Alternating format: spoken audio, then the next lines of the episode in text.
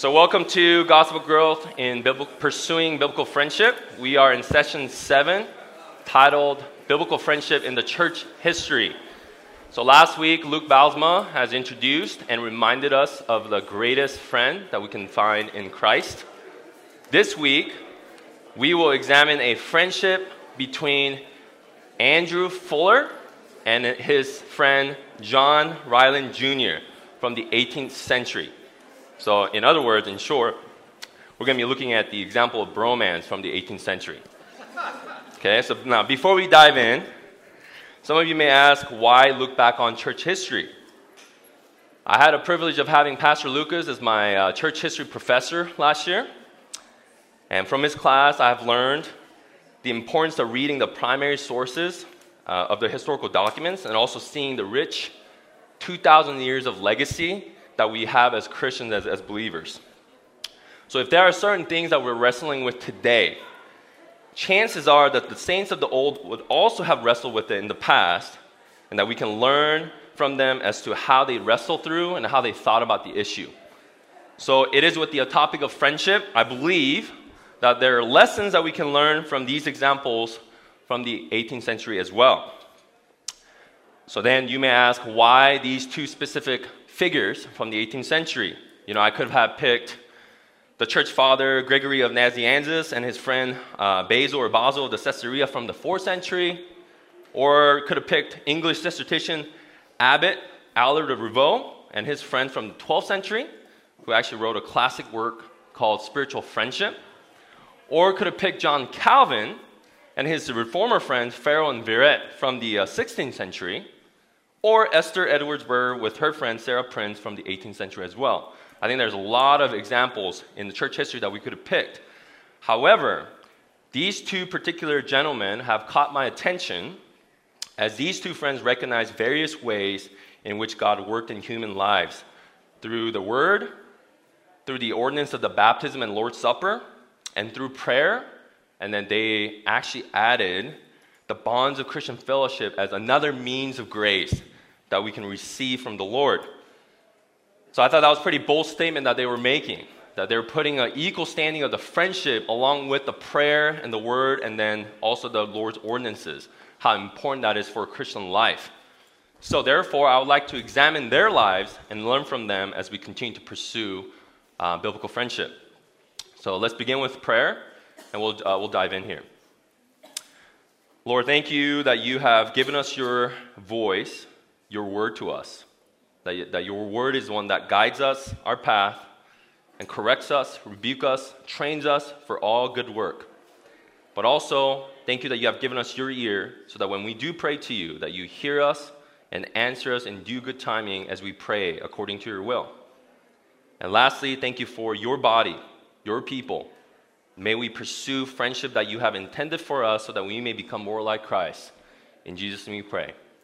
Amen. So, first, they have this is kind of the roadmap here for this session. First half of the session, I'm going to talk about who was Andrew Fuller.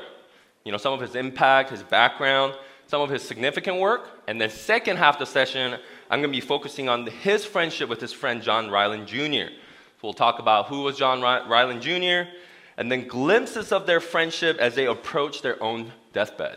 So, it's kind of grim, but Oftentimes, I think when um, uh, one person is approaching their funeral, I think that there's a lot of significant, weighty words that they may be speaking of that we need to pay attention to.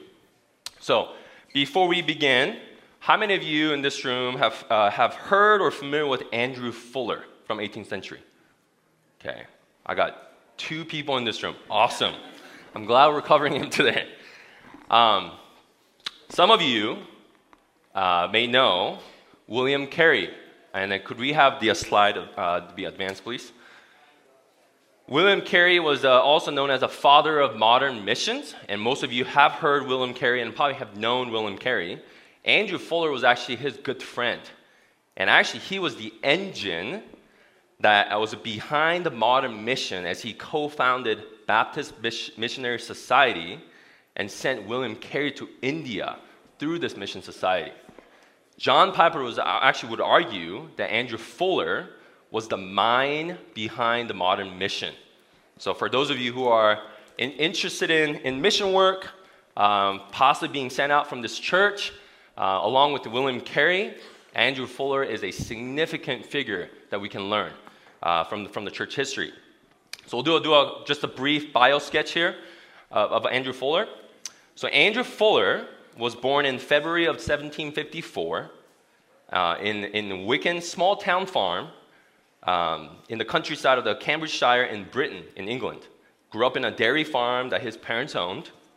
He had no formal theological training, but he became the leading theologian in his day. He began to do occasional preaching at his church in Soham at the age of 17. And when he turned 21, his congregation called him to be a pastor. So, young pastor at age of 21. Then, the year after he became a pastor in Soham, he married his wife, Sarah Gardiner, in year 1776. Does that year particularly ring bell for you guys? That was the year that America declared independence against Britain. So Andrew Fuller became a pastor, but he also wore many different hats in his life. He was a pastor for 40 years. During this time, he raised a family. In fact, he had 11 children, pastored a church, refuted a destructive heresy in his day, particularly hyper Calvinism. We're going to talk more about that. And then he also found the Baptist Missionary Society, as we mentioned, with his, along with his band of brothers. For this Baptist Missionary Society, Fuller served as a main promoter, thinker, fundraiser. He traveled all over the place to raise the fund for the missionaries, and he wrote letters to the missionaries on the field for 21 years. That's a significant work that he was putting into. Also, Fuller is known for his rope holder imagery um, to describe his firm conviction and his commitment for supporting missionaries. So, if you have read William Carey, you may have heard this phrase, rope holding phrase. And this is one of his friend John Ryland accounts his story here. And he says, Our undertaking to India really appeared to me on its commencement to be somewhat like a few men who were deliberating about the importance of penetrating into a deep mine which had never been explored, and we had no one to guide us. And while we were thus deliberating, William Carey said, so meaning there are a few men that are trying to go on to this frontier mission to India, and they're saying they had no idea what they were doing, right? And so the William Carey is now speaking to his friends, including to Andrew Fuller. He's saying, well, brothers, I will go down into the pit if you will hold the ropes. And that's where that phrase came from. But before he went down, William Carey, as it seemed to me, took an oath from each of us at the mouth of the pit to this effect that while we lived, we should never let go of this rope. So William Carey is, in essence, saying, I will go to India as long as you guys support me and be, are, are behind me in this. And from the history, we know that the Fuller indeed held that rope more firmly and with greater conscientious than anyone else. He was a firm, supporter of William Carey all through his life. Fuller also struggled with his uh, depression, and he used as testimony of God carrying him through these struggles to minister to others, especially to those missionaries who were on the field struggling with depression. And when put together, his correspondence, like his letters to the missionaries on the field, actually totals over to 600 pages.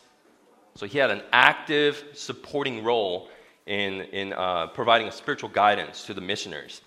Bottom line is that Fuller gave himself to the kingdom work, and he was pretty busy dude. Okay? He also had a heart of a pastor as well. So, due to his involvement in mission support and combating heresy in his days, he knew his pastoral work at times were suffering. So, he lamented to his friend openly, to John Ryland Jr. He said, I long to visit my congregation so that I may, may know of their spiritual concerns and preach to their cases. In fact, this is what he wrote to a wayward member that have left church at the time, and he pursued him at one point, and this is what he wrote to him. And again, this was in the context of him having eight, uh, 11 children and losing eight children, actually. And he says, When a parent loses a child, nothing but the recovery of that child can heal the wound. And I think most, most parents in this room would resonate with that. If he could have many other children, that would not do it. Thus, it is with me towards you. Nothing but your return to God and to the church can heal the wound. You can just hear and just his pulse of a heartbeat of a pastor.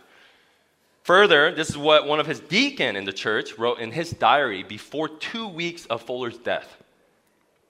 This is uh, his deacon grieving here. What a loss as individuals and as a church we are going to sustain.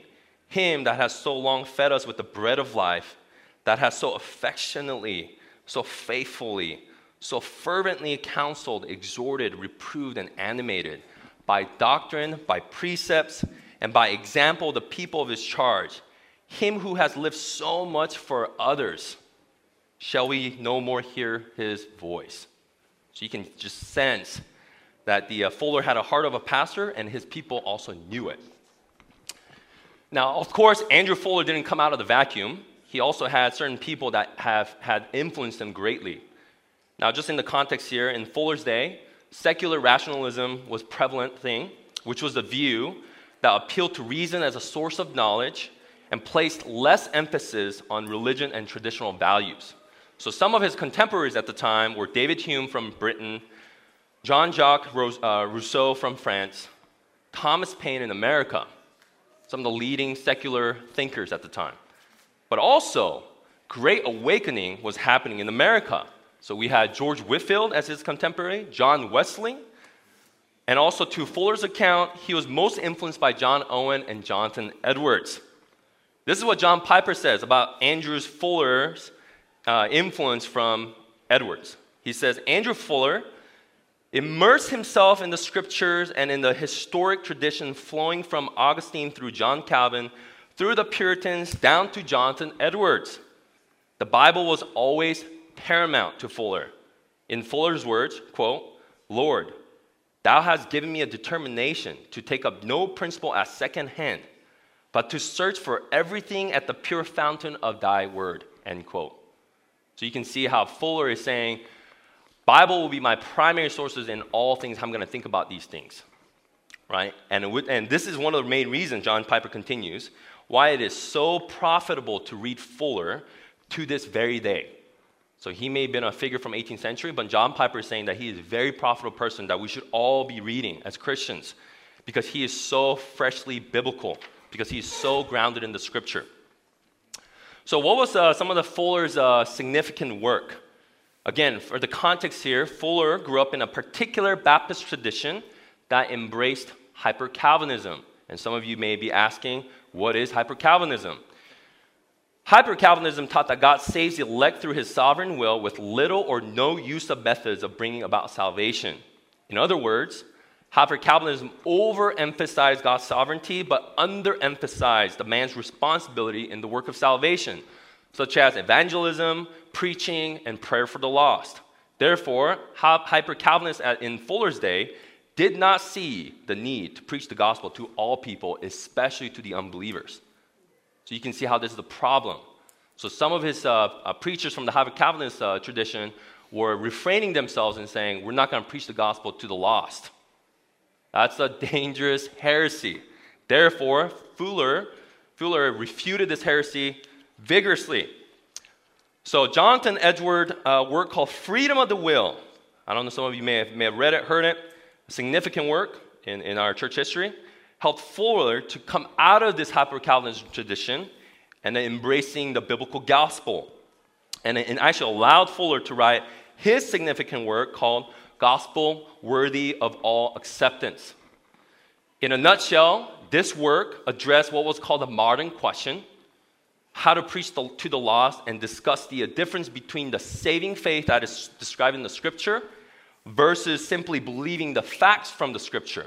So, really able to help people to tell the difference between nominal Christian versus here are the real fruits that are being coming out of your life because you are truly Christian like having a real intrinsic relationship with the Lord. To give a little bit of a flavor of his work, I'm still reading it, by the way. This is a pretty dense work here. This is what Fuller wrote in it.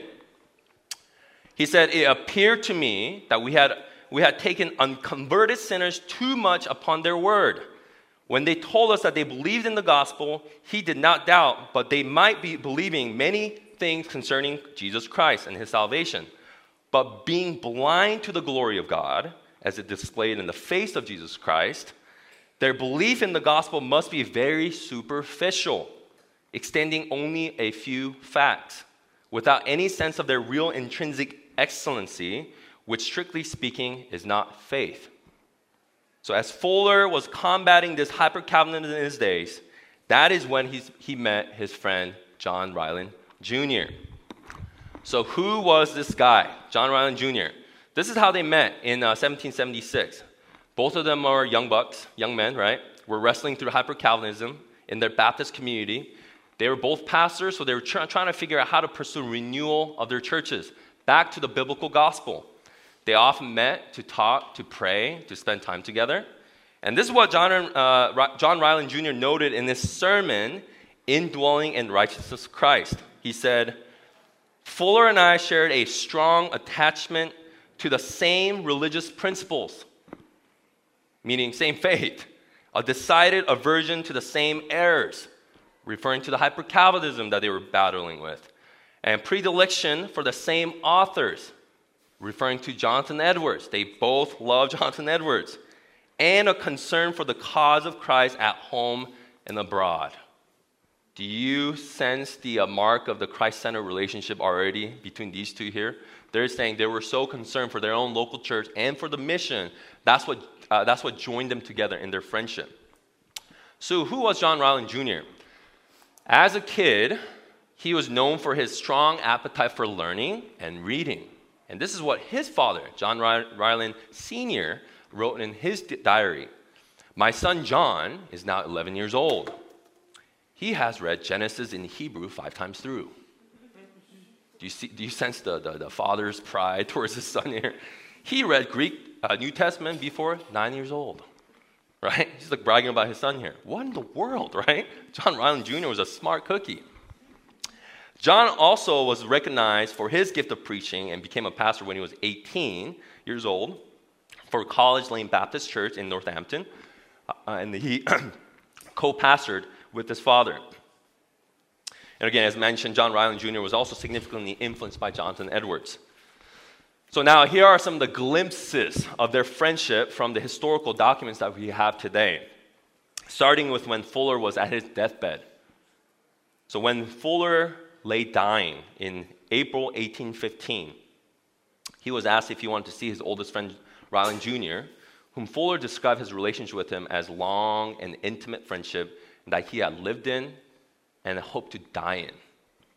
And this is what he said to the, to the question. He said, No, John Ryland, he can do me no good. right? You, you, gotta, you gotta understand the context to, to really understand because this re- response seems to be really odd. And Fuller continued, We have enjoyed much together, which I hope will prove an earnest of greater enjoyment in another world. There I trust we shall meet and part no more. You sense that Fuller understood that there's a transcendent element in biblical friendship. He's saying, He can't do much good for me at this point in time. I'm going to go see the Lord anyways. We'll see him later, right? This is uh, what Michael Haykin, who's the professor of the church history and biblical uh, spirituality and director of the Andrew Fuller Center at the Southern Seminary. This is what he says about this quote. He says, Clearly, Fuller's feeling about his friendship with Ryland Jr. had undergone no alteration whatsoever. In the light of his impending death, however, there is only one friendship which Fuller knew to be utterly needful in that moment his friendship with the triune God, Father, Son, and the Holy Spirit. So he, we, we uh, also have a further glimpses of their friendship from Fuller's uh, actual funeral. So, nine days before he died, Fuller asked his friend John Ryland Jr. to preach at his funeral. That's quite the task, don't you think? Like, imagine you, had, you have your own friend, and you know your friend's about to go, and he or she is asking, Hey, will you uh, do a eulogy for me in my funeral? And that was a task that John Ryland Jr. was tasked with, and he actually accepted, and he preached it this way. He said, I never had a friend who was so willing to stand by me, even in such services as most others would wish to decline. Yet I never had a friend who would more faithfully, freely, affectionately give me warning or reproof if ever it appeared necessary. or whom I could more readily and freely and without the least apprehension of giving offense tell of any fault which I imagine I could see in him. Do you, do you hear that? They, were, they had this open, candid relationship. That's one of the marks of biblical friendship that we cover. That he's saying, I was so free to even express that towards him, and then vice versa. There's a mutuality there. And this is what he continues. And this, I think, is the best friendship in the world. For no man is faultless. And true friendship will not be blind to the failings of those who love best. And this most faithful and judicious friend is taken from me, and never will my loss be repaired upon earth. And there's a historical document, it talks about how Fuller was trying to hold back his tears as he's trying to preach this about his friend. Now, I want to call the attention to the phrase when it says, without the least, the least appre- uh, apprehension of giving offense. Now, I uh, realized that this statement carries a further weight when I uh, saw further context behind this phrase here. So, as Ryland Jr. and Fuller had a, actually, they had a strong disagreement on this topic of ordinance of Lord's Supper. So, in the historical document, if you examine through, they actually disagreed on this topic. In what ways? Fuller was of a mind with the dominant position of his day since the mid 17th century, which was to hold closed Lord's Supper position, meaning only believers that are baptized and are the members in the church could take the Lord's Supper. So that was Fuller's position. However, this closed Lord's Supper position was challenged by John Bunyan in 1670s, uh, 1670s and also by John Ryland's father, the Ryland Sr. Um, so, thus, Ryland Jr. was persuaded that the Lord's Supper should be open to all Christians, regardless whether they had been baptized as believers or not. So Fuller is saying, no, only the, peop- the believers that are baptized or members of the church should be, should be taking communion. And then Ryland Jr. is saying, no, all believers should just take communion. And they disagreed quite a bit, right? So what in this funeral, what Ryland Jr. is saying that was saying is that Fuller and Ryland were secure enough in their friendship to disagree about this controversial, controversial topic and not have it destroy their friendship. Right? And further, Michael Haykin says about this Fuller and Ryland genuinely knew how to give each other space to dis- disagree on what a significant number of their Baptist acquaintance regarded as an essential issue. So you can see how, even in the friendship here, you may actually disagree with your close friend, and that's okay. But the, the fact here, the example here, is that they were okay to disagree and still maintain close bond of friendship. Another glimpse of their friendship from the first major biography appeared in 1816, year after Fuller's death, was written by John Ryland Jr. So after preaching a funeral sermon of his friend, year after his friend wrote a biography of his friend. I thought that was really cool, right? Could you imagine like you're like I'm to write a biography about my friend because I know him intimately, right? And hopefully the readers who read this will benefit from his life. So, in the introduction of this bio, Ryland Jr. wrote it this way Most of our common acquaintances are well aware that I was his oldest. He was just only one, like one year older than him, by the way. And a most intimate friend. And though my removal to Bristol about 20 years ago placed us at, placed us at a distance from each other, yet a constant correspondence was long maintained. You guys hear the, the biblical marks of constancy here in this letter? or the introduction here. And to me, at least, it seemed a tedious interval if more than a fortnight elapsed without my receiving a letter from him. So, what, what John Ryland is saying here is that he became a president of the Bristol Baptist Academy, so he had to move 13 miles away from Kettering, where Fuller was. I mean, it was, it was kind of big deal back then, right? 13 miles, so now the main, the medium of the letter became the main way that they kept their friendship alive. For how long? for 20 years. They wrote letters to each other. Talk about bromance letters, right? Ryland noted also that if he didn't hear from his friend, from his, uh, from his friend Fuller, at least once in every two weeks, he found it tedious. This is an old English term to, to mean painful and upsetting. So, he, meaning he's like, my friend is forgetting about me. He's not writing it to me. So he'd get upset and write him back, right? So again, I see the marks of the closeness and constancy from their examples here. And now, as I'm reading this, you know, I wonder if some of us need to, again, reevaluate how we maintain our, some of our certain friendship in our own lives. You know, especially the ones that have physically distant from us at this time. You know, I think this example really challenged me again to evaluate how I can grow as a friend to others, especially the ones that have physically moved away from me. Another glimpse of friendship from Ryland Jr.'s funeral. So Fuller has died, the eulogy was preached. Now John Ryland himself is approaching his own death. The Ryland Jr. outlived Fuller by a decade, by 10 years. So when Ryland died in the May of 1825, Ryland's friend Robert Hall Jr. preached at his funeral. Not sure what's going on here, but there's a trend of preaching at friends' uh, funeral here. Robert Hall noted in his mini discourse, this is a really lengthy mini discourse, I'm going to just compact it for, for you guys. He says, although Christ didn't prescribe the cultivation of friendship, but did admonish his followers to pursue a virtuous life, which has proven to be the best of all soils for the flourishing of friendship. Virtues such as humility, forbearance, gentleness, kindness, and empathy were the best preparation for the development of friendship. Do you guys hear that? He's arguing, although Christ didn't directly speak about, hey, pursue friendship in this way. However, he taught many virtues that set up as a fertile soil for us that will launch into a beautiful friendship that we can have as God intended. In addition, Robert Hall touched, touched on this idea that our joy is made complete by expressing and sharing the joy together with your friends.